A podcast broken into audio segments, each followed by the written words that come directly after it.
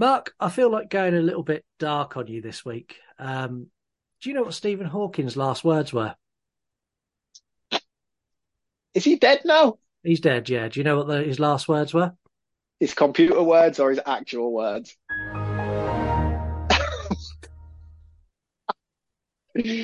oh, you're going straight to hell, man. I am. And oh, before I forget, I'll kill you if this is a joke. You want to die tonight? The You Run Podcast. The You Run Podcast. The You Run Podcast. The You Run Podcast. Why isn't it possible? I can't say nothing. Or Candyman will get me. You choose the movies. I had a heart on this morning when I woke up, Tina. Had your name written all over it. You score them. Nice fucking model! You review them. For that you get the head, the tail, the whole damn thing. Why not, you stupid bastard? My name is very fucking confused. What's your name? Captain Howdy. Don't want to go fooling around other folks' property. In my goddamn soul. Where's a beer? Because after all, this is not our show. This is your show.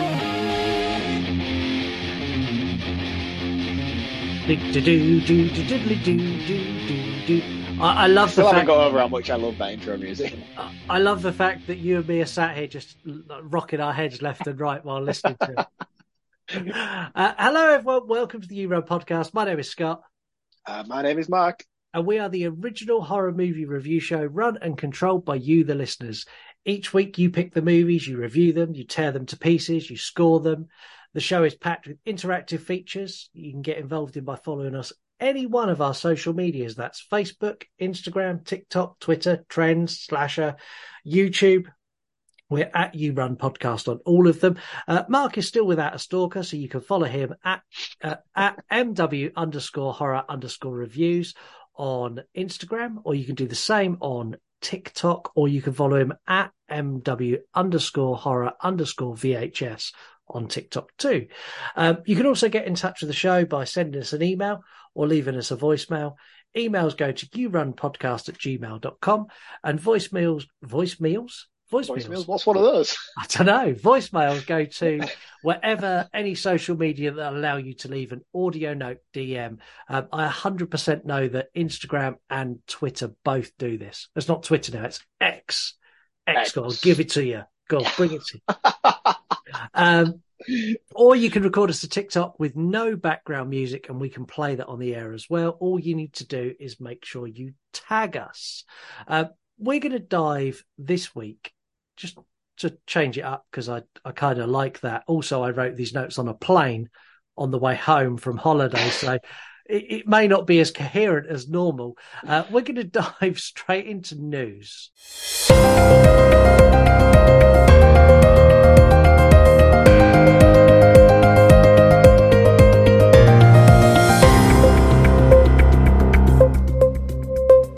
So I'll let you kick news off this week. What have you got for us?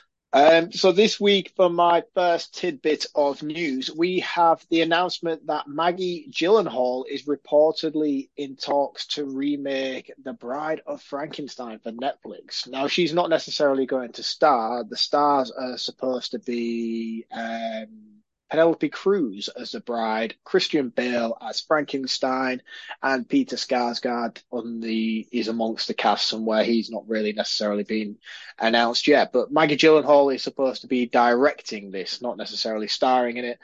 I didn't even know she was a director, to be honest with you. I haven't No, seen anything she's done. I, didn't. I'm I'm currently so if you watch us on YouTube, we've got a new show that's that's just started, which is Voices with the You Run podcast, which is Angel and me, and we're diving into movies we've not seen before. So for Angel's Week, she's doing movies that she's not seen, and for me, it's all Universal monsters. And we, I've just watched Frankenstein, the original, Oh, cool. having never seen it before. It's a masterpiece. The thing is as well, man, like we've spoke about this in the past and I've always said to you, I have never seen any of those. And it was only up until we got Creature of the Black Lagoon probably about four months ago now, maybe even five months ago. That Go was back eight, listen to it. 18 months ago. fuck off. It was 18 months ago. It was, honestly. No way. I know. that just shows my concept of time. Jesus Christ. so that was 18 months ago, not five. yeah, so go, go back and find that after you scrolled for 10 minutes. Wow, man, 18 months ago. That's insane. Um, but anyway, yeah, and we watched that, and I was like, oh man, I'm really not looking forward to this episode. It's like freaking from the 40s. It's going to be shit. That film was phenomenal. Yeah. And I kicked myself because I've not gone back and watched any other ones since. No, I haven't, which is kind of when we decided we would do movies we hadn't seen. The first thing I said was like, you are the Universal Monsters Queen. You know what order to watch them. You know what I should watch, what I shouldn't. Give me Universal Monsters to watch. And Bride of Frankenstein's on the list for later in the year. If it's half as good as Frankenstein, it's still a nine out of ten. Yeah, I need to maybe follow that channel and and catch up on that. So that's on YouTube, is it? That's on YouTube. Yeah, everyone needs to go and do that. It's at You Run Podcast on YouTube. Yeah, um, I definitely yeah, will, and I'll maybe follow your journey then and watch what you watch so we can compare. Yeah, d- definitely do. Um, my feast for feast. What's going on tonight, man? Are you okay? I don't know. It's all food based as well. we got voicemails, and, voicemails, and now feast. Um, my first bit of news is the Pope's Exorcist now has a confirmed sequel. Have you seen The Pope's Exorcist yet? No. And I need to as well because we spoke about the trailer and I was like, this looks awesome. I really like the idea of this. And for someone who's not a big like exorcism film fan, the the trailer blew me away. But I, I don't know. I just again, it's just come and gone and not really.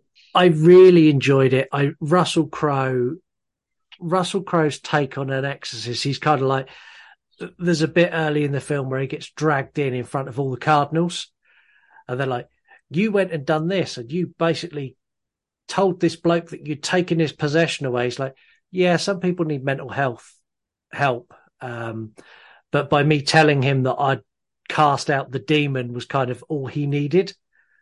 So oh, that's cool. I, I pretended to do that. I sacrificed a goat in his living room. He now believes he's not possessed.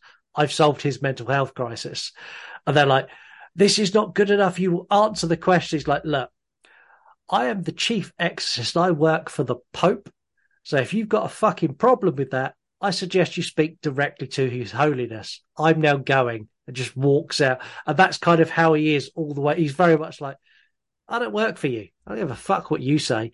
And like when like he gets to like the bit where there's someone possessed and the the local priest like, do you not need to run this past the Vatican? He's very much like, I am the Vatican. That's awesome. So he's literally the Goodfellas, but in exorcism form. exactly that. And I'm excited for a sequel, especially if he's back. Yeah, I like I said, I haven't seen it, so I don't know how it ends in regards to whether he's returning or not. But all right, okay. Well, I, on your recommendation, I'll go and watch first one. I mean, I would I would have got round to it at some point. It's just not really been on my radar of things to watch at the minute. I, I enjoyed it. There's bits of it where I kind of eye rolled a little bit, but on the whole, it's it's a good movie. It's Russell Crowe. He, he's incapable of churning out shit. Yeah. Well, that kind of ties me nicely into my next little bit of news, really, which isn't necessarily news, but more of a query and a question that I wanted to put forward to you. You talk about the sequel coming out, but due to the writer strikes we've currently got going on in America, um, that might be a long way off. So we could be in a mass shortage of movies in the next sort of year or so due to these writer strikes because nobody's working and all TV shows and planned movies that were said to come out in 2003 to uh, 2023 2024 have been pushed back. So we're not probably going to get anything substantial in the next couple of years which is why the recent A24 film Talk to Me is doing so well at the moment. But that was an Australian based film which is not really being affected by these writer strikes one thing that keeps coming up in the news at the moment that I'm curious to understand is a lot of these high profile actors and celebrities are donating millions and millions of pounds to this actor strike charity. Yeah. Now, these people make millions and millions of pounds anyway. I can't imagine how this it's, strike it's, is affecting it, them. So I'm curious to understand where this money's going and who it's going to. It's going to the actors who are part of the strike, but are not necessarily big actors. It's also going to like writers and crew members who are also striking. It's going to the likes of you and me who've been in Hollywood six months and we're trying to make our break in, and now everyone's striking, so we're striking with them because we're part of the union, and we now can't feed our family. So it's the money's going to those people. So the likes Ah, of right, like okay, that makes more sense because to me it was just coming across more of a of a like, uh, hey, look at me, I'm giving all this money away. Look No, so- nice I am. No, so like the likes of I don't know, for example, Sigourney Weaver, who's part of the strike, she is not taking money out of that charity, but the people who've just got into the industry are. I think The Rock made the largest single charitable donation in history to that.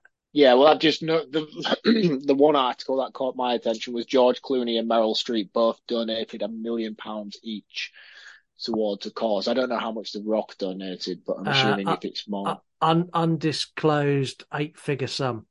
okay, what's eight figure? Uh, six. Uh, s- that's tr- is that hundred. That's hundred million plus. Fuck off. He does not make that many movies in the jungle to be donating that amount of money. He's the highest paid actor in the world by a country fucking mile. Is he really? Yeah, he's the highest paid actor on the planet. Fucking hell, can you smell what The Rock is cooking? Jesus Christ, Uh, honestly. I watched a thing a little while ago with the boys because the boys still watch um, wrestling. There was a documentary about like wrestlers coming back for like one night appearances and stuff like that. His fee for a one night appearance, so he just rocks up, jumps in the ring, hits a couple of his signature lines, maybe gives someone a rock bottom and fucks off home, is twenty million dollars. Yeah, because wasn't the last one he did with like Ronda Rousey or something like that? Yeah, I think I saw that one on YouTube or something. Yeah, I don't watch wrestling. 20, adult. 20 million dollars for just rocking up for a couple of hours and fucking off again. Wow, that's insane. Because the thing is, as well, he annoys the shit out of me. I don't even rate him that much. He- He's not a He's great no. Arnold Schwarzenegger. Do you know what I mean? Like he's mm. not.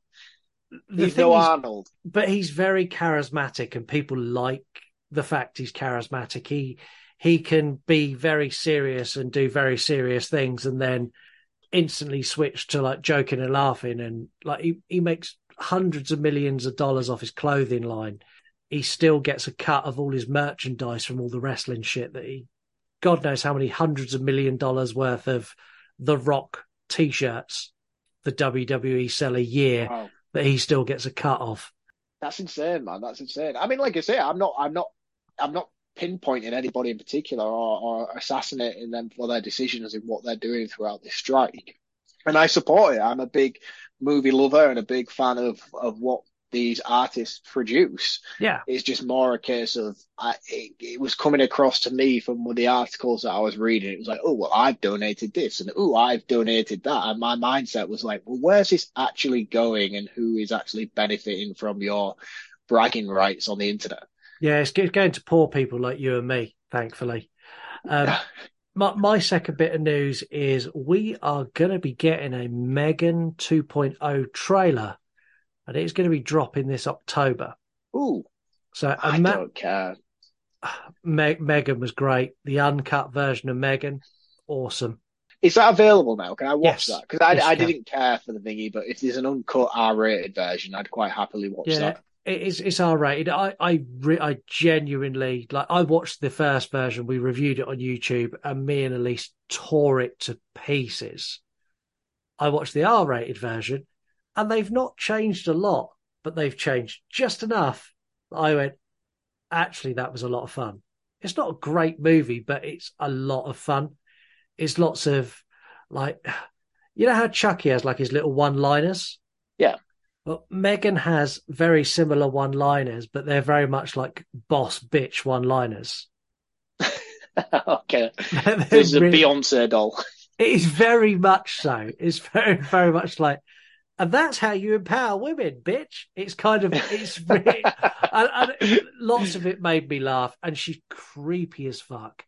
Um, yeah, I enjoyed it. I, I mean, I'll probably watch the R-rated version if it comes in my path, but I'm not gonna seek it out. I'll be honest. It is just a Child's Play ripoff. from the rumors I've heard, 2.0 is going to be a full on R rated. They're not even going to fuck around with a PG 13 this time. It's just going straight to R rated. Oh, cool. They should have done that the first time around. I'd probably give it a bit more attention. Yeah, I, I again, agree. Studio interference and all the rest of it. Yeah, this is ne- kind of what happens in it. need to get young bums in seats because young bums spend parents' money. Exactly. But before we scoot other news completely, you have a bit of news you would like to share yourself about your own movie, would you not?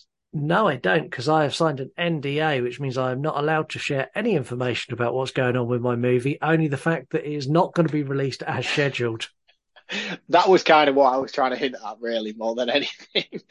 Let's Yeah. let everybody know what's currently happening because obviously you have had some speed bumps, or not necessarily speed bumps, but some kind of positive outlook towards what's going on with your Yeah, p- p- potentially positive outlook. I have a. I need to be very careful how I word what I'm about to say. I have had a service approach me who may be interested in taking my movie on. Because of that, I've had to stop release. Um, I've had to sign a an NDA, so I can't tell you who I'm talking to or what we're talking about but there is a potential. It's still small potential, but there is a potential that my movie may make its way to a mainstream streaming service at some point. Yes. So for those of you who have missed Scott's stories on Instagram and wondering what the hell is going on with his movie, that is what is currently going on. We may be rolling in. And just so you know, you're taking me with you, right? A hundred, and not being funny. If if someone takes it on, and all of a sudden it becomes a hit, I will need a producer for the sequel. That's all right. That's all right. Just as long as you know you don't leave the little man behind. No, I definitely don't. And I'd still be doing this from set, the podcast from set. Mr. Mr. Hollywood Hotshot. well, there, there is a writer's strike going at the moment, so they're desperate for movies. That's all right. The Rock's shelling out loads. You'll be fine. Yeah. um, today, I'm excited to be reviewing one of my favourite found footage movies. We're heading to the sweet streets of beautiful Paris for wine, cheese, baguettes, garlic string necklaces, frog legs, snails, striped shirts, berets. Have I stereotyped enough? I think you're doing quite well. I, I think? I've done right. mustaches. Mustaches. You want to throw that in there? D- do- dodgy mustaches, wee wee. Um, oh, that's a new one. We've got it's a me, it's a Mario, and now we have wee wee. So we are now racist in two different countries. Congratulations, us. Um, Don't take me down with you, man. This is all you. hold on, two seconds ago you were going fucking take me with you. Now you don't want to come.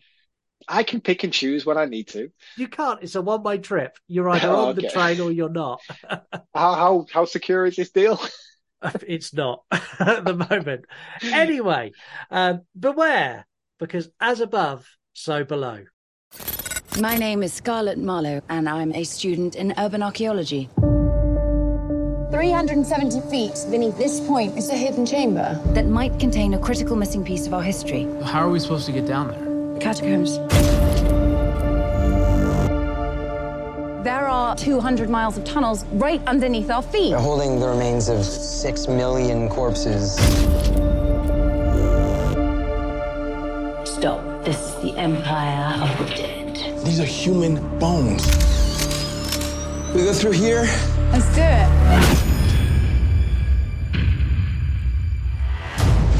Keep slow and steady, yeah? I think I'm stuck. Just breathe with me, please. It's okay. What was that? Is everyone okay? I think I am. What the hell do we do now, huh? We can't go back. We should just keep moving. Tell me we didn't just go in a circle. It's exactly the same. No, everything's upside down. What happened to the entrance? Wait, there's something here. Oh my god. What the hell is this? When I was a kid, we had a piano that looked exactly like this. I used to play it all the time. The A4 key was messed up. What's going on? Can you read that? According to mythology, that's the inscription over the gates of hell. And they shall be made to crawl on their bellies to enter the kingdom of darkness. Did you hear that?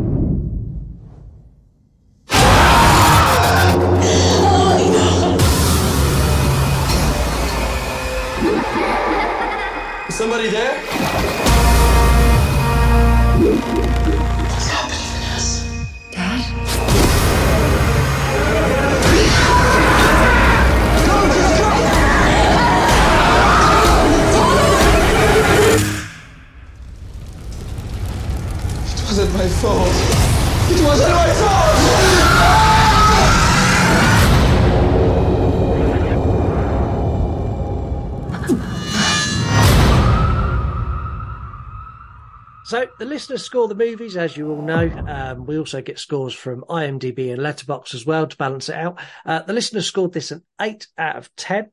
Uh, IMDb six point two out of ten. They obviously watched a different movie to me. Mm, and me. Um, Letterboxd three point one out of five.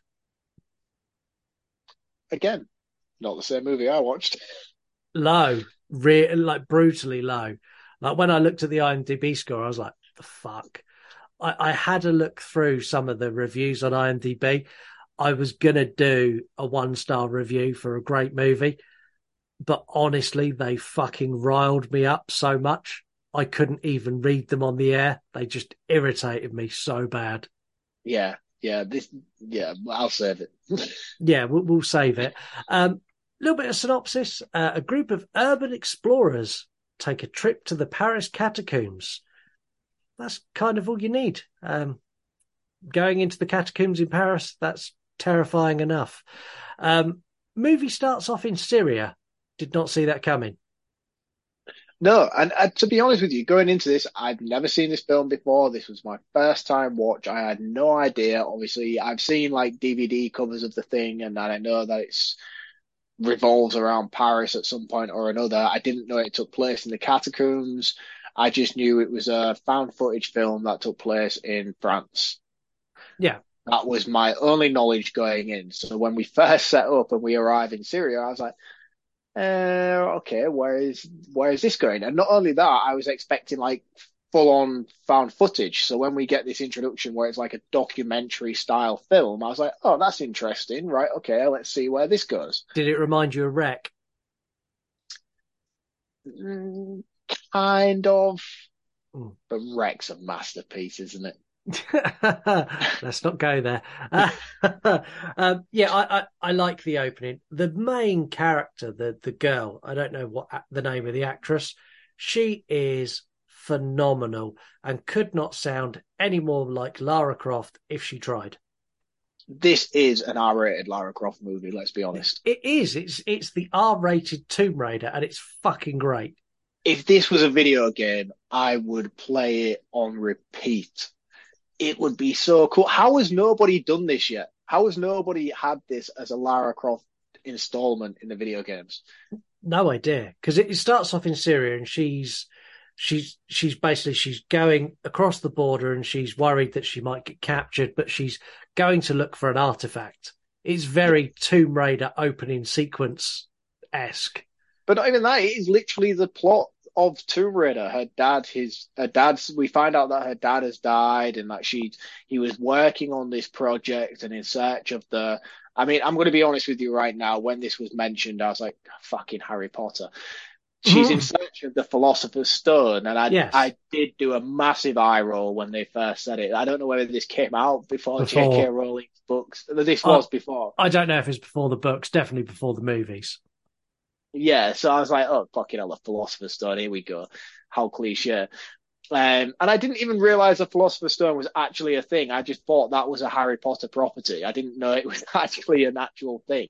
Um, and then we dive into this backstory where her dad was in search of this artifact and this relic. And I was like, this is Lara Croft. This is Tomb Raider. That is the basis of the game. Her dad is a millionaire tycoon from like digging up.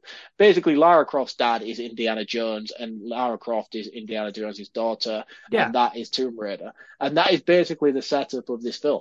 Yeah, exactly. She's that. trying she, to continue her father's work. Yeah, and she gets to the little house, and the guy takes her down into the um, into the tunnels under Syria that the Syrian government are about to explode. Yeah, and she goes wandering through, and then he freaks out and he's got to leave. He's like, I can't stay. They're gonna they're gonna bomb us all. And she's like, Oh, we've still got like it's very too much. We've still got like 18 seconds. It's fine. And then she goes in this side room and she finds this massive bull with loads of inscriptions all over it. Yeah, well, she finds the artifacts on the wall first, and she starts like hammering them, and she's like, the guy's like, "What are you doing? What are you doing?" He's like, "No, it doesn't matter. They're going to bomb it all in a minute anyway."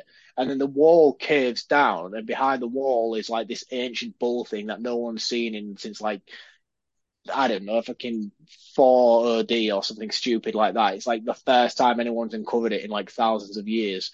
And it's got all this in scripture written and engraved in the side of it, which she films, which was really clever. I was like, oh, of course, it's going to get bombed. So instead of taking the time to sit and read it, she gets her cameraman who goes by the name of Barney, is it? Yeah. I think it's Barney. Barney. She gets him to basically just 360 film this entire thing so she can take the footage back and then read it later on. I was like, oh, well, that's clever because like normally in these situations you would make them take the time to like, oh, you've got 18 seconds to read it and decipher it. She's like, no, just film it and I'll study it later. Yeah, and she does. She films it all down and she gets out as they blow up the the tunnels. Um, then jumps her going to see her friend.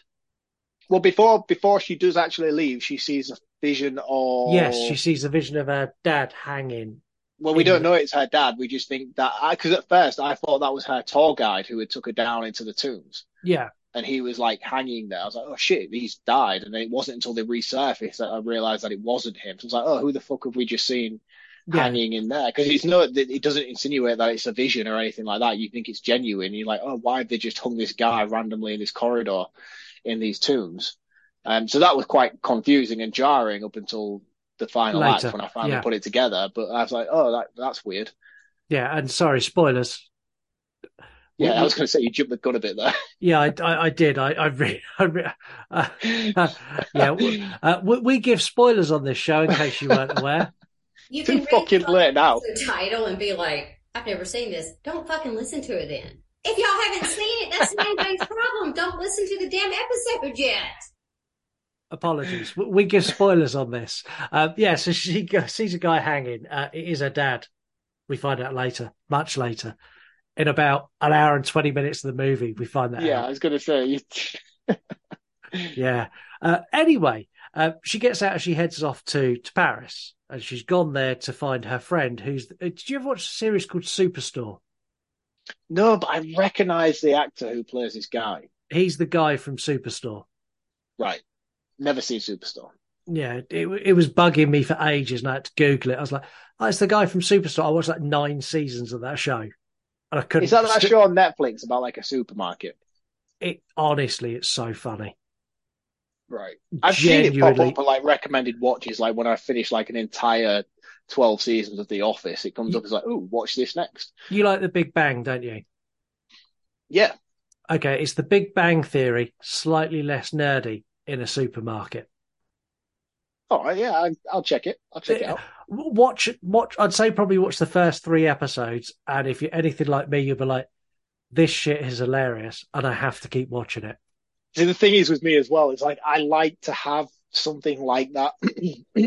Excuse me. I like to have something like that. So, like, I'll tackle a series and I'll have like maybe The Big Bang Theory, or I'll do like The Office, or then I'll do Brooklyn Nine Nine, and then I'll maybe go back and do Friends. But like, I like to have a series ongoing. So like, yeah. I don't necessarily always have the time to sit down and watch a film, but like, I have a series that I'll be like, while I'm cooking, I'll just put it on in the background. I'm not necessarily paying attention because I've probably watched it four times over already by this point, but I like to have that thing going. So I've just watched Hannibal for like the sixth time, I think.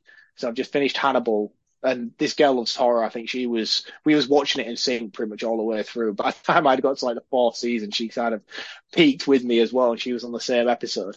Um, so I just finished Hannibal, so I'm like looking for something new. I was going to do Parks and Rec. I think Heather recommended Parks and Rec.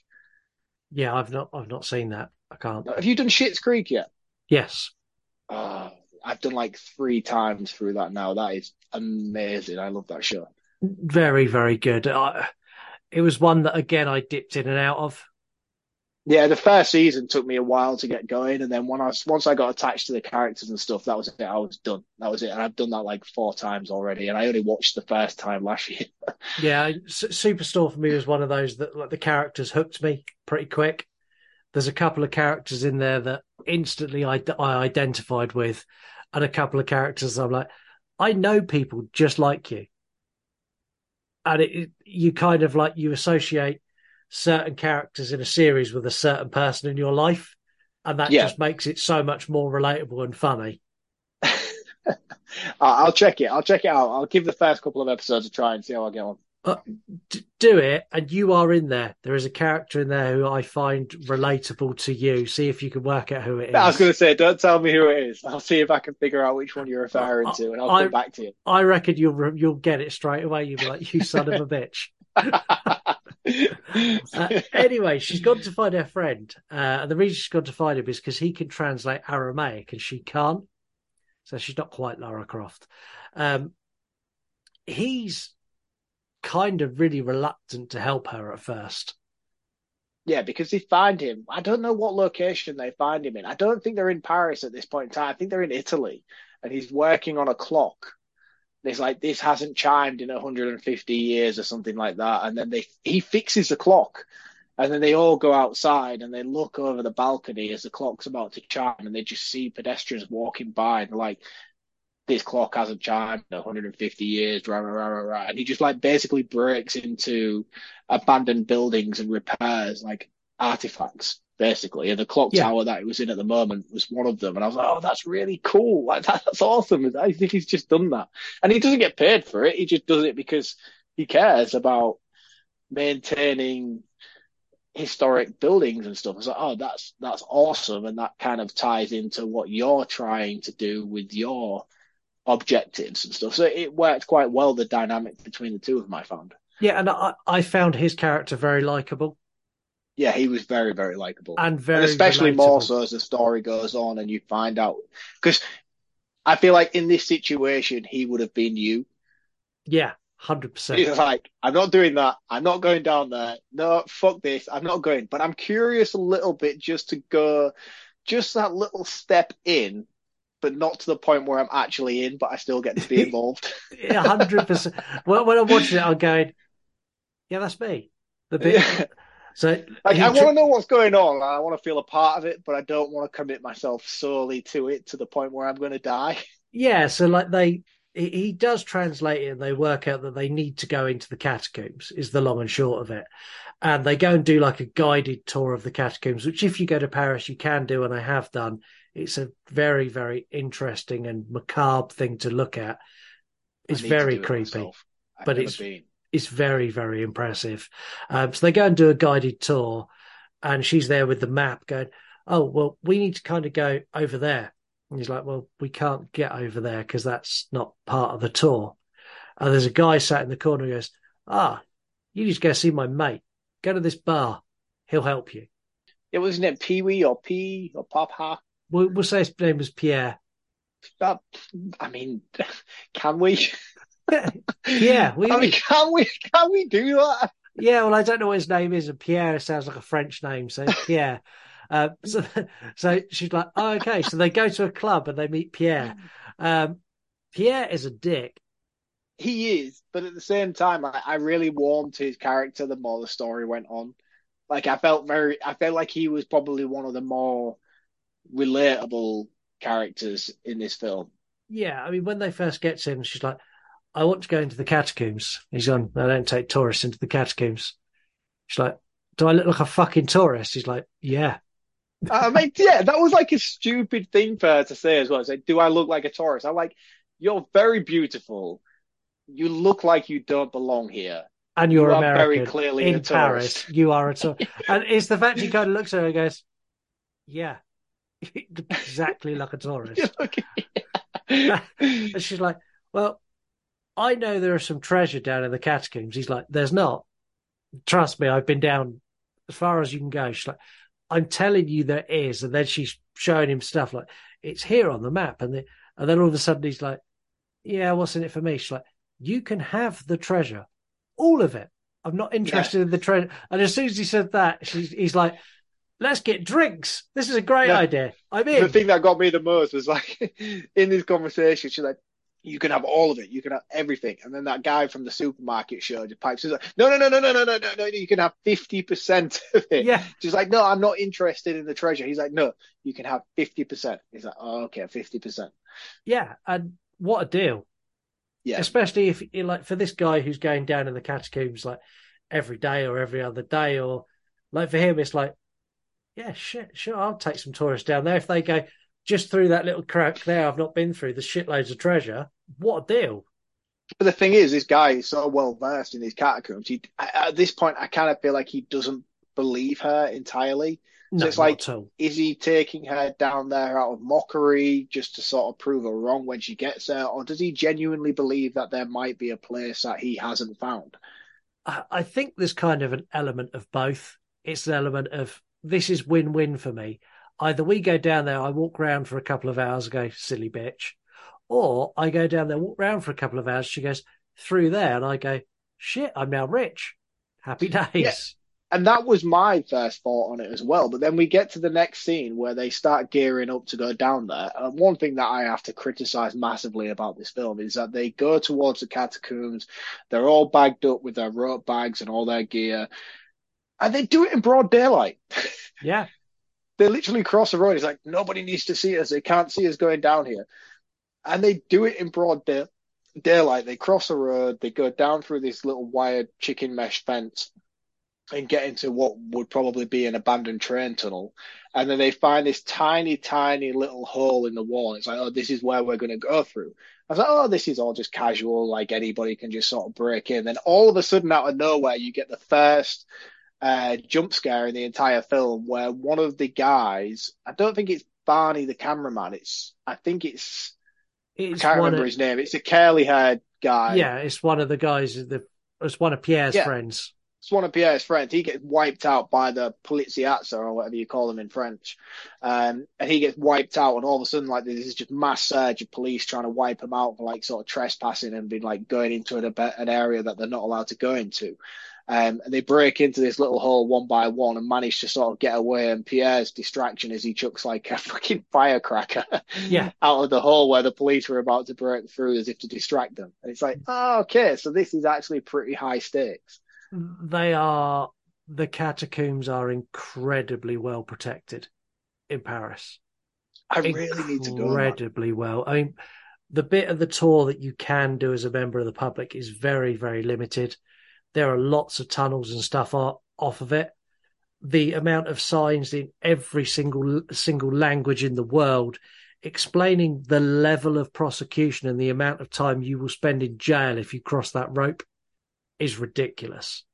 Really? And you are told constantly, you stick to where you've got to go. You do not stray. If you end up in the catacombs off the path, we will not find you. You will die. Wow. It's, it's something stupid like 200 miles of tunnels under Paris. Let's have a little bit of context right now, then, because I don't quite understand what they actually are. So the, the catacombs were uh, effectively a mass grave for Which makes sense. I understand the concept of it, but like, how? Talk to me a little bit about the scope and size of it, and how The this came to be the endless tunnels of it- of what it actually is. It's pretty much the entirety of Paris is over the top of the catacombs. It's ginormous. And when does this date back to? When were the bodies first sort of dumped in here? Why were they dumped in here? I mean, do you know this kind of information? Or am I, I- just putting you under pressure right now? I, I don't know why. I know they're from they're like I think it's like the 1600s ish. I think. Um, I don't know why I'm thinking I have a computer in front of me. Uh, Paris, Paris catacombs. Uh, right. So, uh, the catacombs of Paris. Here we go. Uh, they hold the remains of more than six million people. Uh, they're built to consolidate Paris's ancient stone quarries. They extend, yeah, pretty much the entire fucking city. They're ginormous. Um, doesn't say why. Oh, they were, but they were genuinely burial grounds. Oh, so they were built for purpose. Yeah, they're built for purpose. They had no room in the city, so they built them for purpose. That's a lot of fucking burial sites. I mean, if you think about it in the scope of England and the amount of cemeteries we have, like we have a, probably a cemetery to every village and every town, which holds maybe, I don't know, five, six, seven hundred people per cemetery. Yeah. Paris isn't that big of a place to maintain an underground sort of burial site. I would look at somebody who knows a lot about this and knows a lot about the catacombs. Please get in touch with me and let me know the history behind them because I'm very curious. I know I could probably Google it, but yeah, well, they'd be interested to know somebody who actually knows the information. Looking at this, they started building them in 1774 and they were established and sort of properly open for use from 1810. Six. So what? million- Like if you just died, you was like, oh, just yeah, just I'm just down- gonna go take Dad to the catacombs. but I'll be back in basically, a couple of hours. that's that's basically the gist of it. You were put down in the in the 1800s. If you died, you were put in the catacombs. wow, that just makes this whole story of this film so much more compelling. I'll wait till I get to facts. It's even more compelling. The, the the facts on this just blew, literally blew my mind. I was like, "Fuck, no way." I know quite a few myself, so I'm going to try and refrain from spoiling your fact section as Yeah, but- through this But please don't. Um, so yeah, they get down in the catacombs and they begin their their wander through. And this movie is a prime example of why the walkthroughs don't always work. Because a walkthrough for this is like they walk down a tunnel, they have a bit of a chat, they turn left, they walk down another tunnel, they have a bit of a chat. For a good twenty minutes now, twenty minutes Yeah. this movie is them walking and just generally chit chatting. A lot, another thing as well is like quite a lot of this is sort of like knee high in water as well, like sort of Yeah. sewage systems, isn't it? It's not sewage, but it's Yeah, it's it's water flooded under it, Yeah, certain aspects of it. stagnant water. And they reach a point where where she's got the map out again. She goes, "We need to be through there." And he's like, "Well, the only way to get through there is to go up through this bit." And they climb up over the bones and go through this little tunnel bit where the cameraman gets stuck and has a bit of a rough time. This was so claustrophobic. Like I felt for this guy in this moment because as well, it's it, the way they portray it in this film is very genuine. Like you can you can feel the panic in this guy's voice, and he's like, "Just fuck off, just leave me, just go." Like I just need a minute, and then and you've got Lara Croft telling back to him, like, "Just breathe, just calm down, try and relax." He's like, "Just go and get the fuck out of my space so I can deal with the situation I'm in." And Yeah, it's just, it, I, I, I honestly, and then the thing is as well, this scene goes on for a good five minutes. Like it's not a, like a quick sort of breeze past. Oh, he's slightly stuck. Like you feel every moment and every ounce of of his distress while he's in this situation. It's really, really good. Really, good. it's it's really good, and I like the fact that the guy from the Superstore show, he at this point, he's very much like, "This is about as far as I'm going." Have a little wander Well, yeah, because he didn't want to be in there in the first place. He was just literally walking with them to the tunnel, tunnel entrance, Yeah. and then the police came, and then And he had no choice but to be there. Yeah, and he's now at this point. He's like, "Oh, a little walk around. We'll have a little like look at this bit, and then like you're gonna take me back out, and I'm gonna go back to my hotel because that that sounds much better than he is me." Yeah, we also get the introduction of the fact that his little brother died like, drowning Yes, early on. And we also, just for context, when we get to it later on, is while they first meet Pierre, I swear to God, if that's not his name, I'm really, really sorry. Oui, we oui. meet Pierre, oui, oui. and when we get to meet Pierre early on in the van, you notice that he's got scars up his arms, like yeah, and on on the back of his hand, and Yeah. So these are all things that play in later on very well, I might add. yeah, there's a, there's a really good element in this that we'll get to later where they kind of relive stuff, and it's it's really really clever. But we're not. We'll, we'll get to it. I don't want to. I could dive into it now, and I could go down that rabbit hole, and that would be No, show exactly. over. And uh, yeah, but that's why I was just sort of touching on it for context later on when we get there. Yeah, it does a good job of setting these points up early on. Yeah, it really, oh, genuinely, really does. Um, they get to a point where they need to go through a certain section of the tunnels, and Pierre's like, "No, fuck no, we don't, we don't go in that bit of the tunnel." One of my friends went in that bit of the tunnel two years ago, and no one's seen him since. And he pretty much lived down here, so there's no fucking way I'm going in there. And I cannot remember how they ended up being forced into that bit. Did was there a collapse? the ce- yeah, there was a ceiling collapse, which basically they all sort of charged into that direction. But what was interesting about it was when they get through to the section where they are, where he's like, I'm not going in there, I've never been in there before. This again, it's all down to the setup early on when he first comes into the tunnel before they get through any further, he tags his name on the wall. And he's got like a signature spray paint tag Yeah, that he does Pap. wherever he goes. Yeah, Pap, Pierre. Better be Pierre. and he sort of spray paints Pap on the wall. And then when they get through to this section, which they're forced into, he, the, the rest of the group immediately realize his tag on the wall. And he's like, well, how the fuck have you never been in here, but your tag's on the wall. And he's like, look, I swear to God, I have never, ever seen this in my life. I've never been down here before. I did not do that. But it's identical to what he sprayed on the wall earlier on in the film. Yeah. And then we get this weird phone call ringing. Oh, this is so good. Yeah, and it's not, it's very subtle because it doesn't come into fruition to a bit later on. But we hear this really brief in the background, like a phone ringing. Um, so they explore a little bit further. They keep going, and they walk into this doorway where these. This might have been a little bit earlier on. This might be out of context here, as again we no longer have show notes. So No. but we walk up to this little corridor, and there's people in like gowns and stuff, and they're all like singing and boobies out and doing like sort of satanic rituals. And Pierre just kind of looks at everybody. He's like, "Oh yeah, you get all sorts of weird weirdos down here." Um, and it's kind of a little inkling as to what's to kind of come, really, Yeah. as to these kind of people are there doing this sort of spiritual ritual as uh, in this place. Um, I kind of lost my train of thought and where I was going with this, so I'm hoping you're going to step in any minute. Yeah, I, I, I was thinking about it, and I was just like, I'm just going to let him go. He's, he's got it down to a fine art now. Uh, no, so the phone ringing, I think, is pretty much where we are. So we hear the phone ringing faintly, and as they keep exploring, you keep hearing it, and it keeps getting louder and louder. And then Lara Croft does what Lara Croft does and goes, "I'm going to go and find that phone." And she doesn't take everyone else; she just fucking runs down the tunnels blindly. Yeah, and I was like, "What the fuck are, Fuck you, are you doing, doing? bitch?" Yeah, why would you do that? Yeah, and everyone chases after her and she gets to the bit where all of a sudden there's a phone on a table and pierre's like yeah they used to run phone lines down here but they stripped them all out so don't know what that is But she picks the phone up, and immediately when she answers it, it's we don't know who the voice is on the phone at the time being, but when she answers it, it's and, and I didn't pick up on what was said. Did you?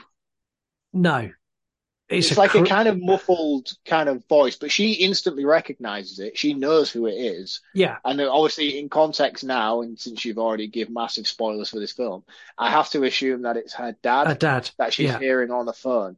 Um, which kind of ties into the next bit. She kind of she's really shaken. She hangs up the phone, and they kind of scoot on a little bit further. I think they have like another downfall in the tunnel, and they end up in this other section. And they're talking about how um, there was a massive collapse in Paris at some point, like many years ago, and all the workers that was working underneath at the time were crushed, and it killed like forty people. And then 50 men came in to do the repair works and they also died as well and being in the doing the repair works. They walk around this corner and the guy from the supermarket show finds this piano. And he's like that's odd that looks exactly like the piano that was in my house growing up it's like it's really weird like we used to have the and then he dives into this story and he's like oh me and my brother we used to play this piano endlessly we used to play this certain song but we could never finish this song because the A key was always broken. He walks up to the piano really cautiously and he starts to play the song. And then he gets to the very end of the song and he plays the A key and it's done Dunk, dunk, exactly the same way it would do when he was growing up. And he like he immediately like lifts his hands up and like sort of steps back in shock and he's like, What the fuck is going on? yeah This isn't right. This is weird. What what why is this happening? And all of a sudden my brain is just going I'm like, this is amazing. Why is this happening? How is this all becoming possible? This film's fucking great, man. It's really great. And basically, she's revealing that they're trying to find a certain chamber. Hmm. And they get to a bit where there's there's basically no way to go anywhere. And you've got like a big stone column in the middle. And she's like, ah, look for anything, look for anything strange. And they're all looking around for symbols. They're like, oh, there's a symbol here, there's a symbol there. And she's like, ah, I've seen these before. you need to remove the correct rock, and if you get it right, it opens a secret door because they're in a they're in a dead end, Yeah. and it's um it's um uh the French guy. What's his name? Yeah. Pierre. we'll get, I'll get you on board with Pierre. Um, Pierre goes, and what happens if you take out the wrong stone? And she goes, Dude, yeah, the, the don't roof, do the accent, man. Fucking hell, we're already in hot water as it is. she goes, well, the roof collapses and we all die. And there's this bit where they kind of they fuck around and they try and work out what it is. And Pierre does not believe a fucking word she's saying at this point. He's like, "You don't know what you're talking about. You've led me into a bit of the catacombs I've not been in before. It's a dead end. I'm not happy." She pulls out this stone, and like another stone drops back and fucking rolls out of the way and reveals a chamber. And all of a sudden, Pierre is like, "You are the greatest catacomb person I've ever met in my life." and I love that instant twist where he doesn't trust her, his team don't trust her, and then when she reveals this room, they're all like, "You know more than we do. You're awesome." Yeah, yeah. Have we met? Have we met their friend yet? I can't remember where we are in this because it's all kind of blends Is- together. Yeah, it all kind of blends together. So that they've got his friend pops up in the tunnels. I think we've already met him, and he's just weird. Yeah, because he kind of walks around the corner and he's very sort of zombie esque. I think he's the one who takes them to the dead end Yeah, where Lara Croft figures out the wall break. So they meet him and he basically has been down there for what they kind of translate to us as an audience for at least a year or so is what my context of the situation was. He's been down there for a year and they're all just gobsmacked. It's like, how have you survived down here? What, what, what are you doing? What's going on? Where have you been? And and then he's like really distant and vague. And he's like, "Oh, if you want to leave and you want to escape, I'll I'll show you the light," kind of thing. So they follow him, and that's when they get to the dead end where Lara Croft breaks through the wall. Um, and they get through this wall section. And once they're through this, is this where they? This Because the thing is, as well with this, it, it's very like Resident Evil puzzle master all the way through. They reach certain dead ends and certain points in these catacombs, and it's like hieroglyphs, and it's like, oh, well, if that's on the ceiling, then that must mean that there's a door on the floor. Yeah, no. So this is the bit where they get through, and this is where the treasure is, and this is where she finds the philosopher's stone in the painting. I thought they had to swim through a little tunnel to get to that bit. No, that's after they swim through the tunnel to get through to the next bit. Oh, right. Okay. Oh, yeah. So they find the treasury room. Yes. Yeah, that's right. Yes, you're right. So, yeah. Yeah. we have met the zombie guy at this point. So they get through to where they are in the treasury room and they break in, and this is it. This is it. She goes in first. Oh, yeah. Because when that doorway breaks through, it's like a tiny little hole, and everyone's like, Yeah. I'm not fucking going in there. And she just dives in head first and goes straight through. No, they go And through then- into the room with the water, then she swims through first. No, because I thought that room collapsed. See, this is why we have notes, guys. Yeah. No, the room where she swims through collapses, I'm sure. They go she swims through. Yeah, she swims so they get into this room, there's a little pool of water. She breaks the rocks out from underneath. She swims through. Then supermarket guy follows because she didn't come back. Then they all follow and he gets in the room and she stood there in awe because you've got the um, yes. you Yes, got you're the- right. You got a basically you got a vault on the wall which got a big steel gate, which is behind it is millions and millions and millions of dollars worth of gold bullion. And on the wall there's a painting that she starts to examine and she finds that where the sun is, that's where the philosopher's stone is. So she That's takes correct, the, yeah. she takes the philosopher's stone, and while she's doing that, you've got um Pierre and his team. Pierre and his team a behind a metal gate, and they're like, Yeah. "Oh, we'll ride the gate off to get the gold." And then all of a sudden, she realizes it's a trap. Like, no, don't pull the gate off. Don't pull the gate off. And at which point, it's too late. They pull the gate off, and the ceiling collapses. Yes, and it crushes everyone. There's a bit where they kind of all get out, and there's one of them who's really badly injured. It's the girl, isn't it? Pierre's Yeah, Pierre's girlfriend. girlfriend. Um, and she gets the philosopher's stone, like scrapes a bit off on her neck and puts the hand on her neck, and then her neck is healed. Brilliant. My mind just went, shit. Yeah, Wow. Indiana Jones, man. It's full on Indiana Jones. it's like no wonder you wanted to get that stone because that stone is worth a fortune. One thing I did pick up on this scene, and I wanted to know if you did as well, is when they swim through the tunnel, they all swim through, and obviously they're all in awe of what they've discovered when they get there. There's the jewel, the obviously Philosopher's Stone, which she's working out and stuff, but everyone's just entranced by the treasure. But they all get through into this room, and the zombie guy is already in there. Not necessarily already in there, but he's in there by the time everybody else gets in there, but he's completely dry. Yes. His clothes are completely dry in comparison to everybody else, but nobody notices because they're all so distracted by the gold, the treasure, the fact that they found this hidden room. Yeah. I picked up on it and I was like, that's interesting. It's creepy.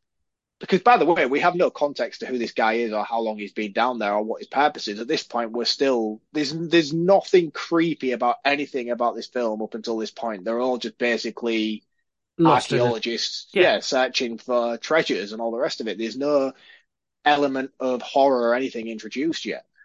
No, and this is where it starts to take a turn, and that basically she realizes the only way to get out is to go down which didn't make any sense to me uh, at the time. No, that's not true.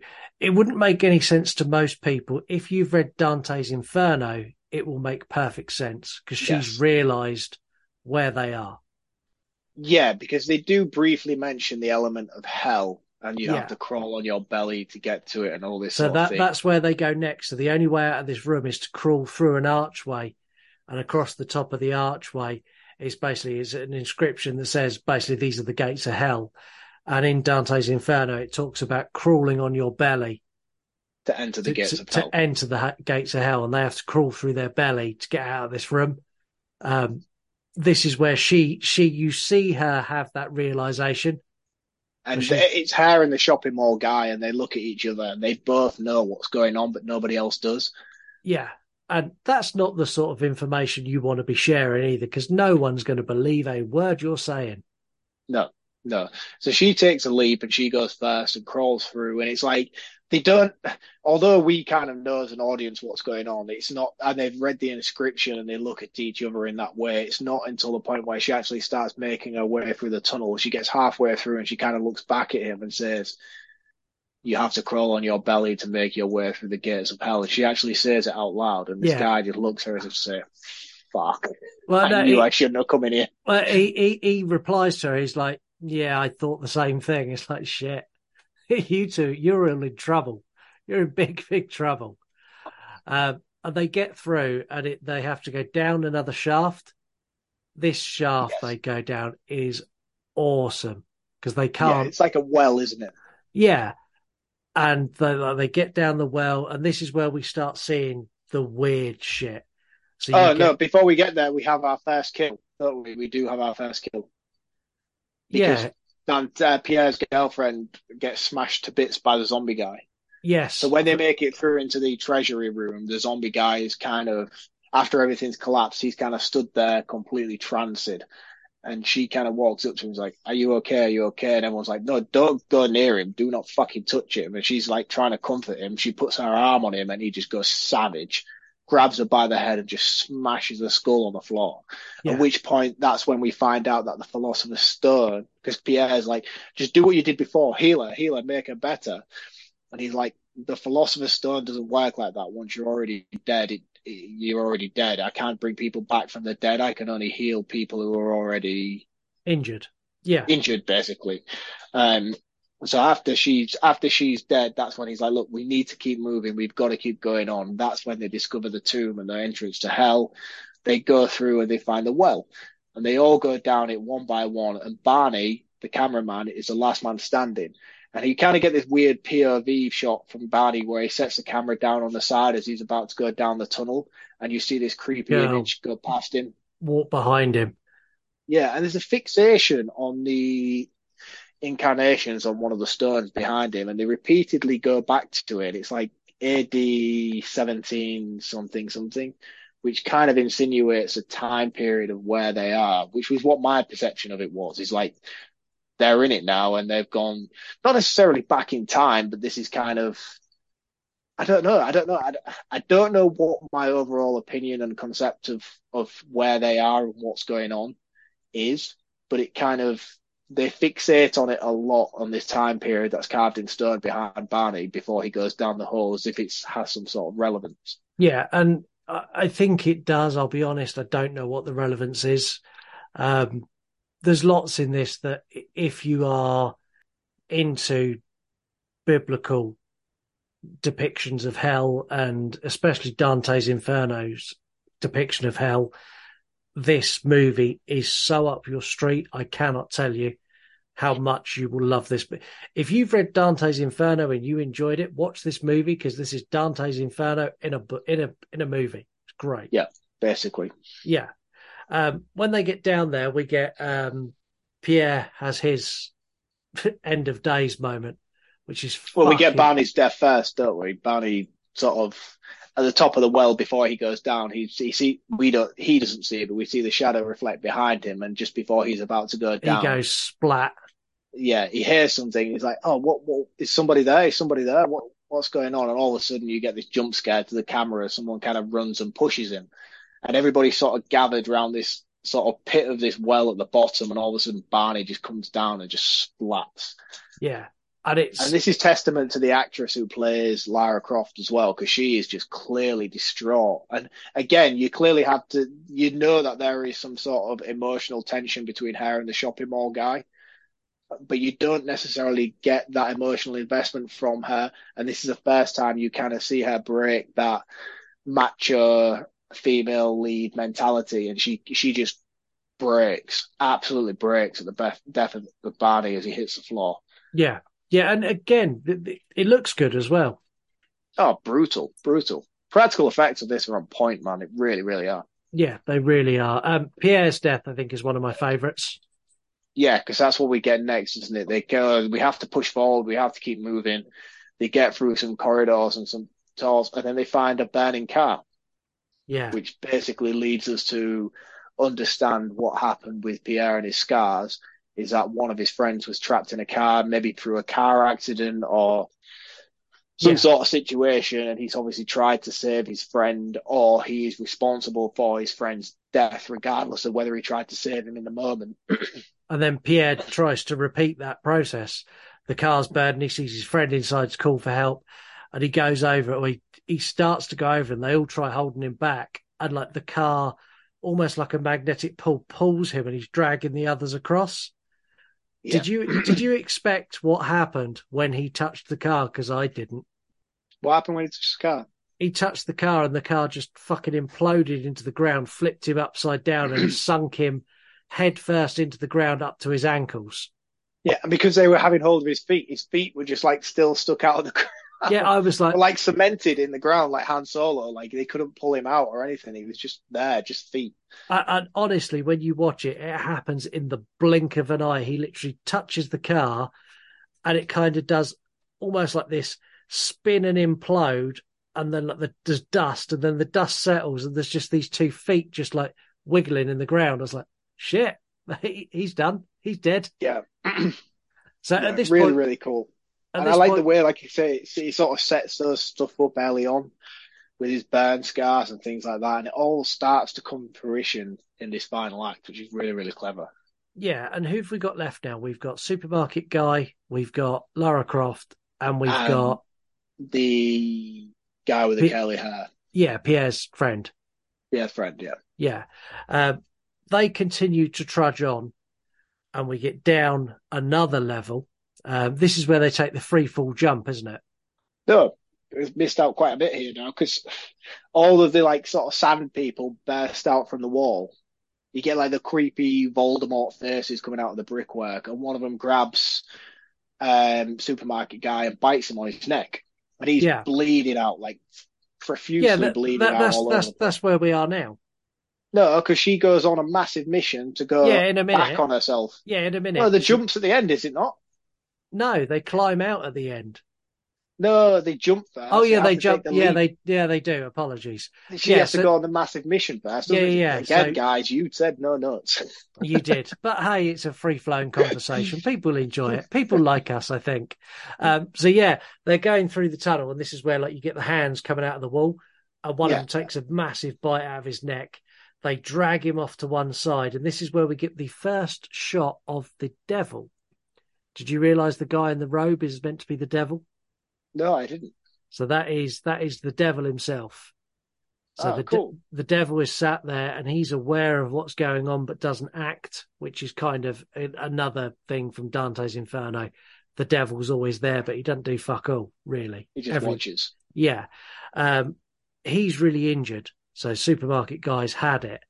And this is where it all dawns on her that she needs to put the Philosopher's Stone back where she got it. Yeah, because it's the whole concept of the film, which is as so below, above below. So they have we see these inscriptions on the wall throughout this entire film, where it's like flip reverse basically, and then once they get through into hell, they realize that everything's the same but the opposite way. So every journey that they're taking, instead of going up where they came from, they're going down and going further and further and further into the pits. She tries to use the Philosopher's Stone to heal Supermarket Guy, and it's not working, and she cannot understand why. Then all of a sudden, her brain starts ticking, is that everything's in reverse. And in order to fix what she's done, she has to return the Philosopher's Stone back to where it came from. Yeah. And we get this amazing, absolutely amazing POV shot of her re re-journeying back to where she came from. She basically trudges back through the entire path, but in doing so, she is just knocking these guys out who came out of the sand pit. She's just boshing them out of the way. Like walking, and we get this shot where they come through like this river of blood, and all the hands like take her under at one point. The second time she runs back through it, she's just kicking them out of the way, running back to where she started from, swims through the tunnel, puts the Philosopher's Stone back in place. And at which point, then she realizes that the decipher is basically saying that at this point, it's not a case of what you've got, it's a case of what you believe in yourself. And Yeah. that she herself in this situation on the reserve, uh, the basically on the reverse flip plane of things is her mindset is the Philosopher's Stone, not the Philosopher's Stone itself.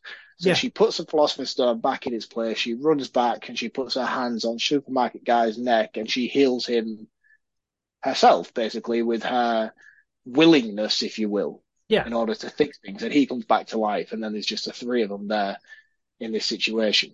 and this is where they take the leap. So there's one more Yes. tunnel, and she's like, "We need to jump." And then the, the, the guy looks down, like the supermarket guy looks down. Bear in mind, he, she's just saved him with her bare hands, healed him. He looks down, he's like, "Do do you know what? No, fuck you. I'm not, I'm not, I'm not in for that." And the other guy is with like uh, Pierre's friend. He's like, "Yeah, yeah, we'll die." She's like, "No, no, no, trust me." And they all Yeah. kind of hold hands and they do this big leap, and they're fine. Yeah, because in order, the, what they do is they basically say is like, in order to escape from where they are, they have to relin- relinquish their sins. So they all have to basically confess. It's basically Yeah. like a confessional. So each one of them then go around one after the other and explain something that they've done in their life that's basically cause them to end up in the situation they are. So if you've done something in your life that makes you end up in hell, you have to basically own your mistakes in order to free yourself from the situation. So the guy whose younger brother died while drowning, he basically confesses the fact that they'd gone caving, they'd done this thing together, and he died in the time that he'd gone to save him. So basically, he left him, and while he left him, he died in the time that he was going to save him instead of actually trying to save him himself. Yeah. And the other guy confessed to something. I can't remember what the other guy confessed to doing. But basically, anyway, they all confess to their sins in this situation. It's like, look, cleanse your sins and take a leap of faith, Yeah. which is Uh, what the overall outcome is in the situation. Yeah, and they leap through and they get to a bit where there's this is where they see the door on the ceiling and the door on the floor. Yeah. And they they try prying this rock up and they can't get it up. And then like as they're doing that, the supermarket guy like rests his arm on it. And as he rests his arm on it, it kind of pops down into the floor. And they're like, shit.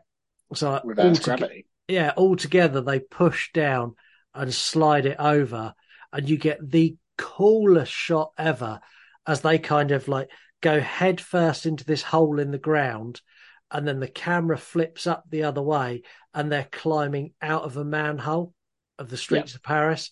That is such a cool shot and so effective. I absolutely love that. That oh, it's very very clever the way they the way they translate the the the element of gravity, if you will, at the same moment. Yeah, and when they get out, they all have a big hug. They're all happy. The end. The end. And it's it's a great movie. We're going to talk to talk about it in a minute, but on the count of three, should we do ten word takedowns? I can't imagine there is a lot for this. There's not a lot for this. Ready? One, yeah. two, three. Ten word ten takedown. word takedown. What the fuck, man? um, Do we go on three or is it one, two, three, go? One, two, three, go. I did one, two, three, go, and you came in like two seconds after. Maybe I'm just slower than you. Um, 10 word takedowns is hard when it's a good movie. It's really hard. It's even harder when you have Angel of Voices from the Mausoleum in the comments defending every single person who gave a 10 word takedown, got a 10 word bollocking off of Angel. This is what I would have done, Rob Zombie, last week if I hadn't removed my tag. uh, honestly, it cracked me up. So someone's like, it breaks all the found footage rules. And Angel straight in there.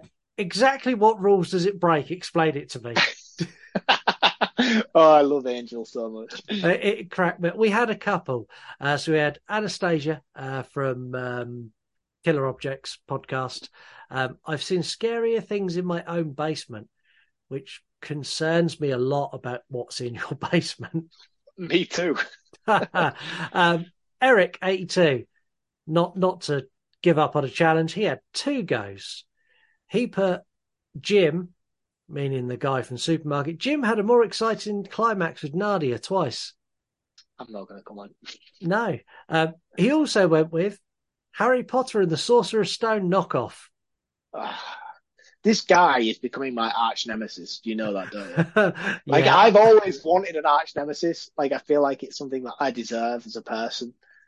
But fucking hell, Eric, man, you're making it really hard for me. well, I, I like the fact that Eric, when no one else, when no one else has got any criticism, Eric's like, "I got you." he just does it to goad me. I know he does it to goad me. I, I th- he was really good on Rob Zombie. He left Rob Zombie alone. Yeah, he, he knows his place. That's why Well, he next, knows I'd have come hard for him. well, next week we've got New Nightmare, so let's see how hard Eric comes for that. Anyway, before we do that, Recommended account of the week. Shit. Have I not already done this? no, just so people know, we record we recorded this and last week's episode back to back. So Marc kind of put his phone away, thinking he was done for the night. I genuinely did. Um, so this week's we- this week recommended a while. Softwine Oh, succotash. John a sudden. this week's recommended account of the week is Tyler Turnbull. Tyler Turnbull is an artist and he is a very, very talented artist indeed. So what this guy does is he takes classic paintings that you might pick up in charity shops or, well, not basically you would pick up in charity shops, but like I'm talking like proper art, not just like reprints or something like that. You proper art. He takes those and upon requests from clients, he will then add, I don't know, let's say modern day characters to them. He basically reworks classic artwork and puts a modern day spin on them. So if you, I can't really think, I'm not that familiar with art to use a fine example. Go go, So go let's with say- Mona Lisa.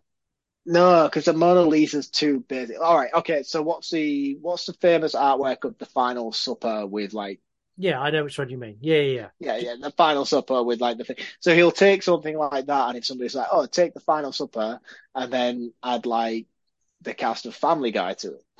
That's awesome.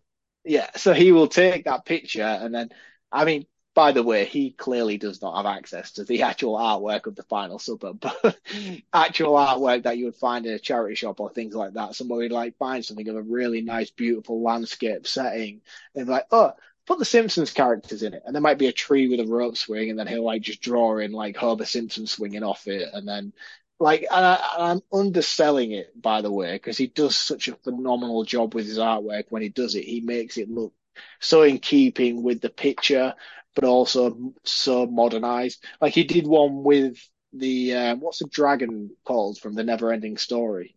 Yeah, yeah, I know what you mean. I can't yeah, remember so the name of it. No, I can't think of the name either. But it like he took like a really cool landscape picture and was like, "Oh, can you make this like the never-ending story?" So he like added in like the never-ending story dragon into it and stuff like that, and characters from the film. One of the best ones that I've seen he'd done was there's a, a landscape painting of the San Francisco Bridge, and um, someone's like, "Oh, I've recently just purchased this from a charity shop, but uh, can you put like the X Men characters in it? So he like took the characters from the '90s TV cartoon series X Men and put like Wolverine in it. And I don't know, I'm not well versed with X Men characters enough to be able to list them off. But he added all of those into this sort of painting. Man, it's phenomenal. It, it sounds awesome. Honestly, it's so so cool, and I'm massively underselling this guy but check him out. His name is Tyler Turnbull, and you can literally just type in Tyler Turnbull on Instagram. You will find this guy's account. It's amazing. And if you actually want some of this artwork in yourself, he has his own Etsy shop and all the rest of it. Or you can find him at downcycled.com. Um, really talented artist. Really, really cool stuff. Really, really cool reels. He shows you his process as he's painting them onto each individual artwork. It's really, really clever stuff yeah, so go give them a follow. As always, the You Run podcast sent you. Exactly that. And also, by the way, I've noticed more and more each week that I'm like picking big accounts, but that just seems to be what's popping up on my, I don't know, my feed and stuff like that. I'm like, oh, that's a really cool account. I'm going to save that for recommended account of the week. Guys, we are the You Run podcast. We are here to support you just as much as you support us. So if you have an account and you have a low following and you really want to get yourself out there, if we can help you in any kind of way, let me know. If you've got cool stuff on your page, you've got cool stuff on your Instagram, your Slasher account, your TikTok account, your Twitter account. I know I mainly focus on Instagram, but that's only because that's the kind of shit I find because that's really what I kind of scroll when I'm doing social media. But if you've got cool shit out there that you feel our fan base would benefit from, message me. Let me know and say, hey, Marc, I've got this account. It's really, really cool, or at least I think it's really, really cool. I think your fans would really enjoy it. I will shout you out each week. Just let me know and I will put you out there. There you go. Really, really easy. It's time for facts. Well, that was a bit short and sweet, Dave. Fucking hell. It's time for facts. He needs to extend that a little bit. no warning there, was there? It's time for facts. I'm like that, about to take a sip of my beer. Fuck, it's over. um, this was the first ever production to secure permission from the French government to actually film in the Paris catacombs. This was filmed on location.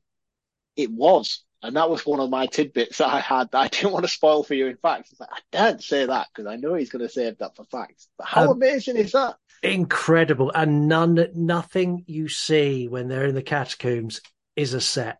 That no. is the actual catacombs which is they, yeah, terrifying. They, they, literally basically said to them you can go into the catacombs but whatever they basically, basically they just had to say right you whatever's in there that is what you have to use. So everything they found down there is what they utilized to build the story around. So like yeah. probably the piano, they didn't take a piano into the catacombs. That piano was actually down there and they built the story around it. Do you know, like yeah. it's so so. In- if you know that information before you go into this film, it makes it so much more enjoyable to watch. The only bit in there that is a set of any description is the bit that they swim through with the treasure and the painting. That Which is a, that is a set so that that's a set that's not in the catacombs, but all of the tunnel scenes, all of the bits where they're like these big, vast open areas where they're just fucking ambling through, and the well and all that shit, that is in the catacombs. That is terrifying. Yeah. And obviously, I'm assuming they didn't just get access to the touristy side of things. They must have No, had. they were given a yeah, they were given a section of the catacombs that they were allowed to film in. They were escorted down there. They were locked in behind the gates, and it was a "We'll be back to get you in nine hours when you say your shoot's over. Have fun. Bye. Locked in. See ya." So dangerous, isn't it, as well? Especially when you think of how vast these places are. Yeah, One wrong fact- turn and these guys are fucked. Yeah, you don't want to go too far. Um, the guy from supermarket, he suffers with claustrophobia. This is not the film for him.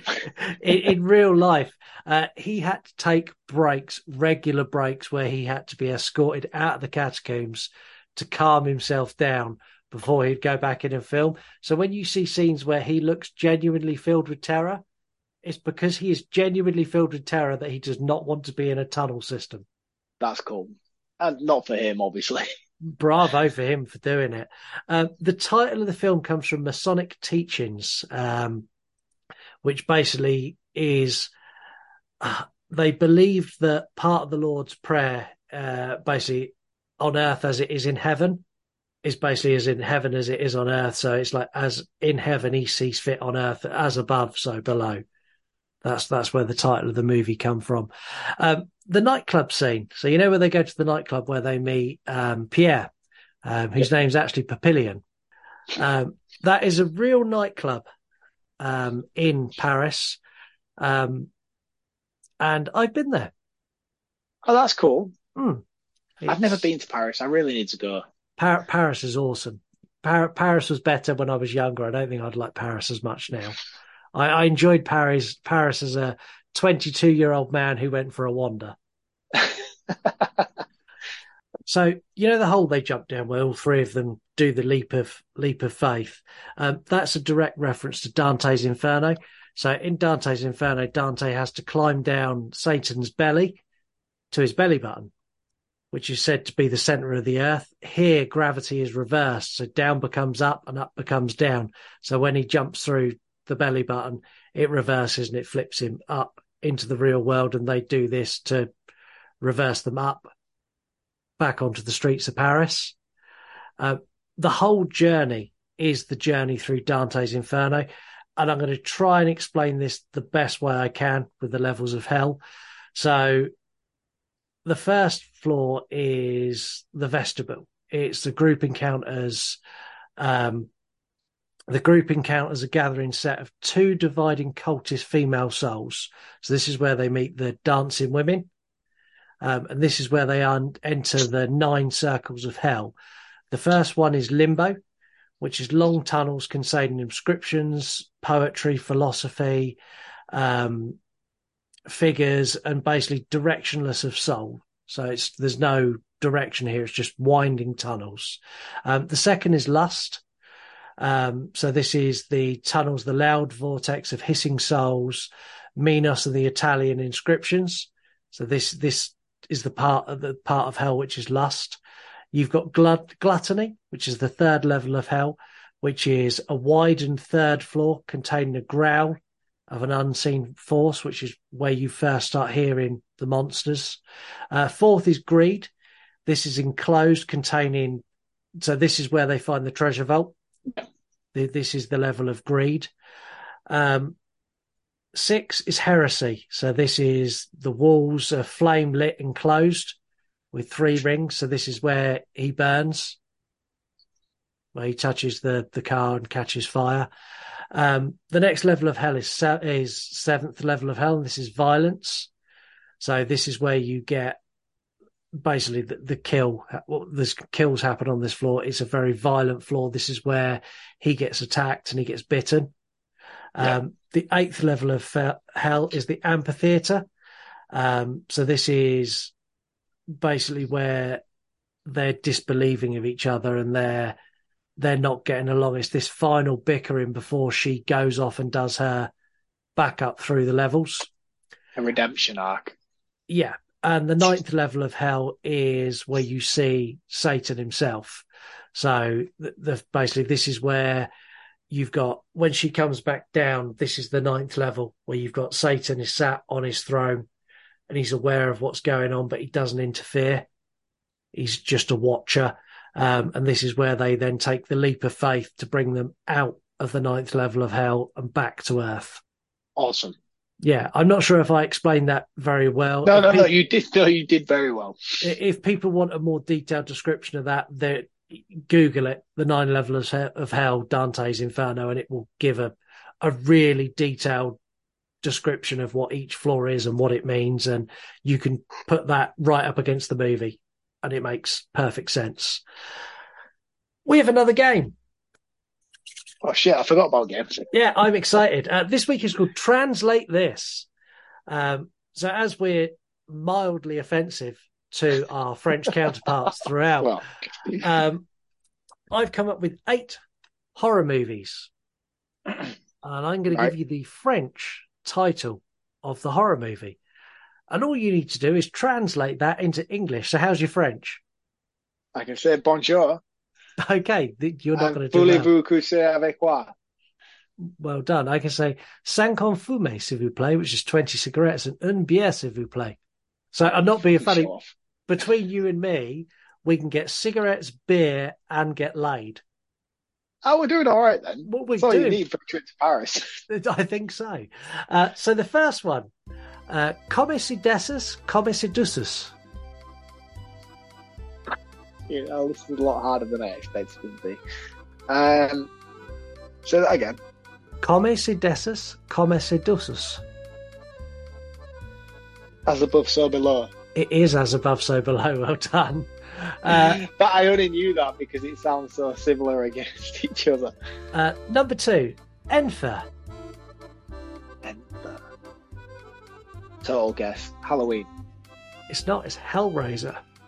Oh, Uh, Lutin.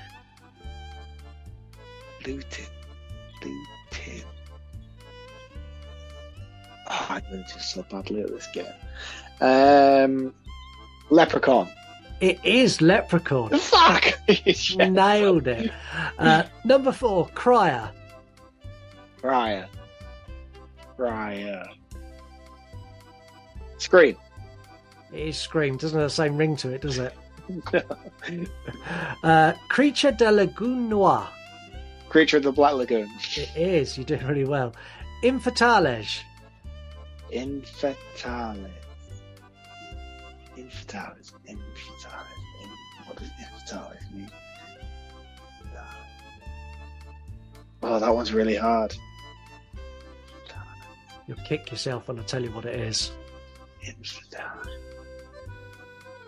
Infetalis. What the fuck is infetalis in French? Infetalis.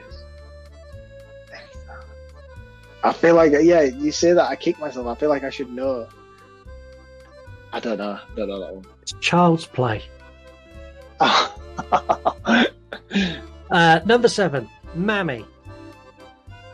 Mama? No, it's a movie that's getting a lot of attention from you and various others that at some point will end up on this show. It's Granny. Oh, yes, Granny.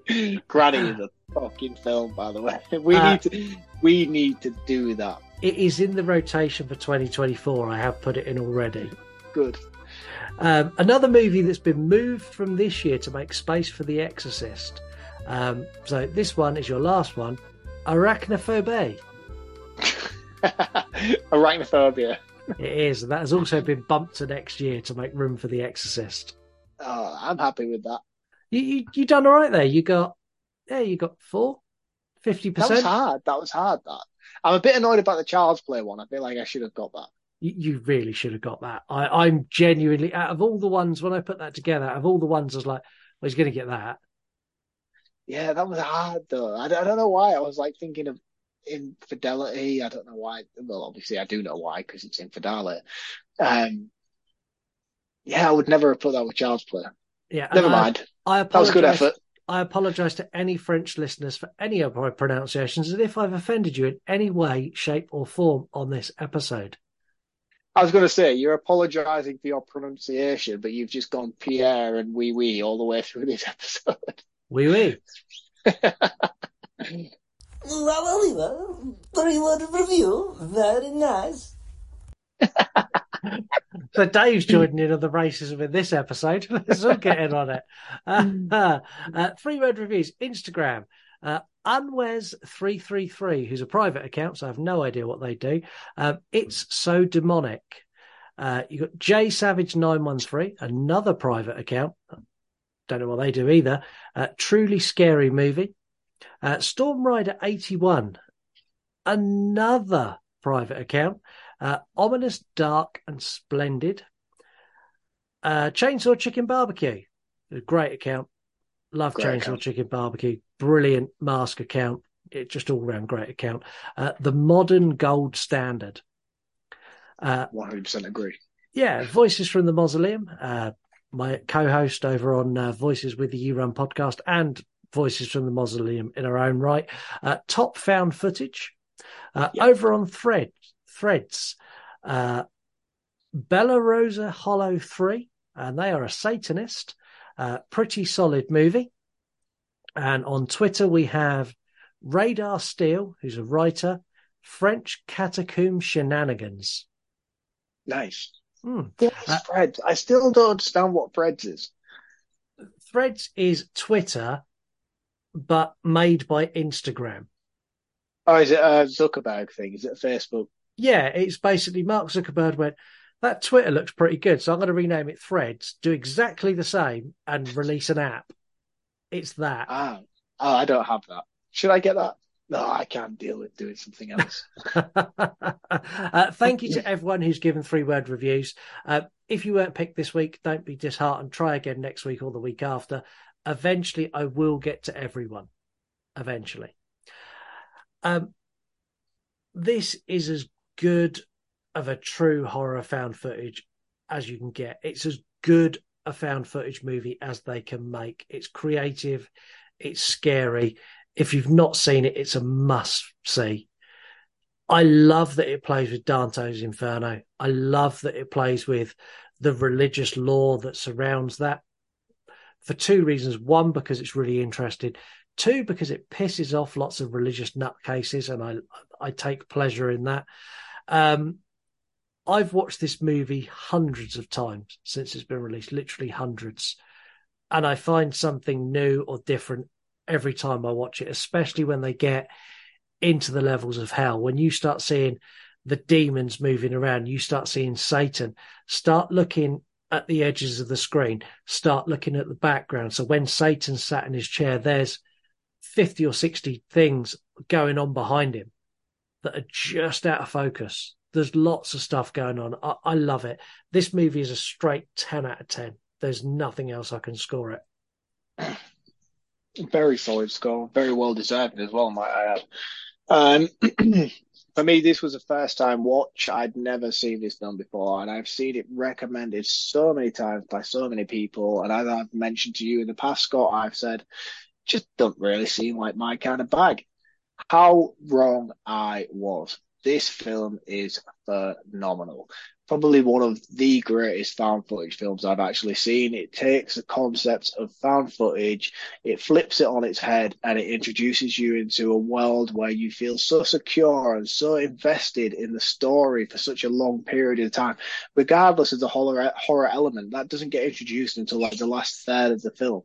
You're just invested in this journey that these characters are going on. And the actors who portray these characters do a phenomenal job of convincing you as an audience of how real this actual story is. Um, it's so engrossing. It's so well developed. And when you finally do reach the point of horror, it does not disappoint. It is a phenomenal found footage film and probably one of the greatest ones that I have seen in recent years. I messaged you immediately after watching this and I was like, mate, this is amazing. Yeah, you were like, why have I not seen it? I was like, yeah. well, your words were, doesn't appeal to me. I just don't, I don't think it'll be that good. yeah, and how fucking wrong I was. Talk about eating your words.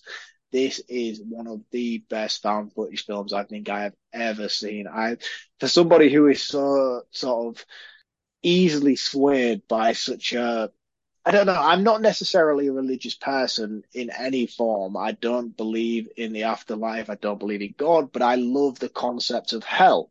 I love the Hellraiser franchise, and I'm so deeply engrossed every time I watch Event Horizon because it deals with the concept of of hell. And it's not to say that I'm a religious person or believe in the afterlife, but the fact that it dives into this concept of something otherworldly, but in a digestible format makes this film so engrossing to me personally. When I watched it, I just I was I was sold by every single element of it, and it kind of made me go on my own little journey after this. And I did a little bit of research, and I kind of interpreted this film in a completely different way to probably the way that you did, Scott. And my my takeaway from it was that that once you hit that point of when they belly through the gates of hell, quotation marks, as it is displayed in the film, that was my point of them accepting death, which led me to then go to Google. And I was like, how active is the brain after death? Because to me, everything from this point on felt like I've done drugs in the past that's a disclaimer. I've, I've done drugs in the past, and and for me, I've experienced wild trips like the ending of this film, and it, it kind of led me to think, right, so if you die, I don't believe in an afterlife, I don't believe in death, I don't believe you go to heaven or you go to hell or there is anywhere where your soul goes, but when you do die, does your brain live on? The same way that it does when you go to bed and you dream on a night. And I Googled it, and it turns out, yes, your brain does live on. It's been medically proven that studies have suggested that brain activity in many animals and human can continue for as mere as seconds or hours. So I was like, right, for this trip, which is why I was digesting it as, was like, this is like, if I died and you're kind of laid in a com- in a coma or a bed or some sort of state where you're in where your body is no longer lifeless but your brain is active this is what i imagined it would be. Yeah. Your soul not that there's such thing as a soul but your your your electro brain whatever scientific word is for for the chemistry that goes on in your brain after life this would be how your mind kind of dealt with the situation that your body was in. Yeah.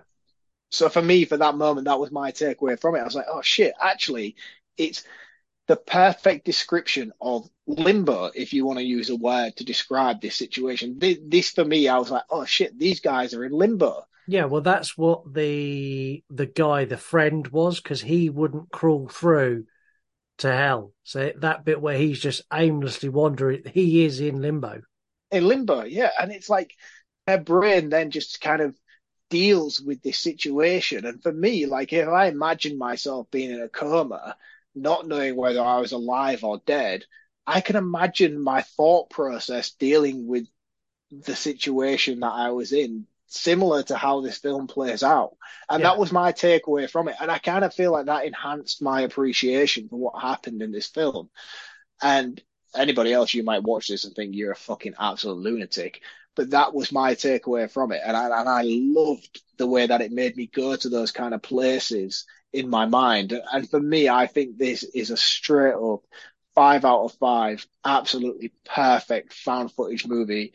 I thoroughly, thoroughly, thoroughly enjoyed my experience with this film, and I am so ashamed to admit that this was my first watch for me because this is amazing. It's one of yeah. the best I've seen, and, and it's more based on the concept. And although the execution was perfect in itself, the concept of it alone deserves so much praise for the way they handled it and the way that they produced it and the way that they took this idea and delivered it in a digestible situation is just phenomenal for me. I yeah. think I think this is an absolute masterclass in found footage horror. And don't get me wrong, the actual found footage element of itself is questionable at times if you were to seriously nitpick it. But I think because the concept alone is so strong, it kind of makes you forget all of those sort of little nitpicks along the way. I just think this film is fantastic. I'm yeah. I'm so embarrassed that this is the first watch for me.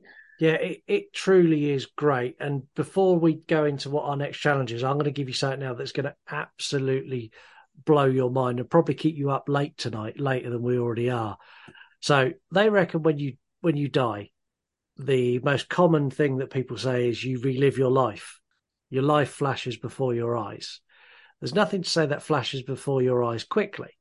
So who's to say you've not already died and what you're doing now is you're laid on a road somewhere and what you're doing now is the your life flashing before your eyes just at the pace you lived it That's fucking scary and weird. but again, though, that's what I mean. Like, it takes you to those kind of places. Yeah. Depending on what your depiction is of this film, if you actually deep dive into the thought process behind it, for me, the way I took it is just like these guys died at the point of entering that tunnel, and like their brain is just dealing with it and coping with it and coping with the idea of death and how they sort of proceed through this journey. And it's like to say like that the exit from that tunnel at the end is them sort of accepting their fate. If you, I don't know, man, I'm going on a wild, wild tangent with this, but watch this film, take it in. I would love to know everybody's thought process behind it. If you just separate it from the fact that it is just a found footage movie.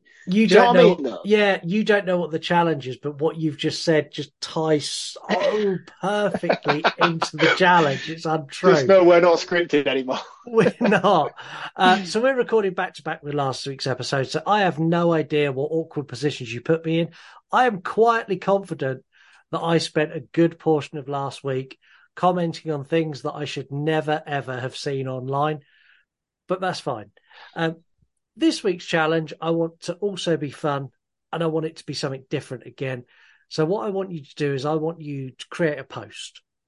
It could be on any social media you want, any post you like, but it's got to be about as above, so below. It can be your review. It could be some photos of the movie. It can be literally anything you want as long as it's linked to this movie and as long as you tag us. We will, of course, share anything that you create. We'll comment on anything you create. So you're going to create a post about as above, so below. You're going to tag us. We're going to share it. You get a post that gets loads of likes. We share it. You'll get even more likes. And you tag us so our name gets out there as well. So it's win win. You also get a chance to win some merchandise. So it's win win win. So there is no reason why you shouldn't do this week's challenge. If you cannot wait the seven weeks that are remaining to win some free merchandise, go and buy some at yourunpodcast.com. There is still a little wait. It's three to four weeks at the moment because they're snowed under with orders, apparently. I had a, an email conversation the other day about someone who's ordered some t-shirts going, where the fuck are their t-shirts? They're like, two weeks away. Okay, great. So yeah, there is a delay. Anyway, that wraps another edition of this wonderful show. Um, a very disjointed episode this week because that movie's hard as fuck with no notes. Um, next week is a little bit more of a linear movie as we dive into Wes Craven's New Nightmare from 1994. Very until then. I'm very excited for that. I've got lots to Yeah. say about that. On my on my last watch was my favourite Nightmare on Elm Street movie Ooh, what above the original? above the original. Nice. So when I went on with uh, Let's Talk Horror Channel with BP, uh, we done it was last October. We done all of the Nightmare on Elm Street movies. We done two episodes. We done half in one, half in the other, and on that rewatch of the entire franchise, New Nightmare sat top. Excellent. Yeah. And you know how much I love that film as well. I do. Um, until then, I think the only way to stop him is to make another movie. See you later. Cheers, guys. See you next week. And oh, before I forget, I'll kill you if this is a joke. You want to die tonight? The You Run Podcast. The You Run Podcast. The You Run Podcast. The You Run Podcast. Why isn't it possible? I can't say nothing.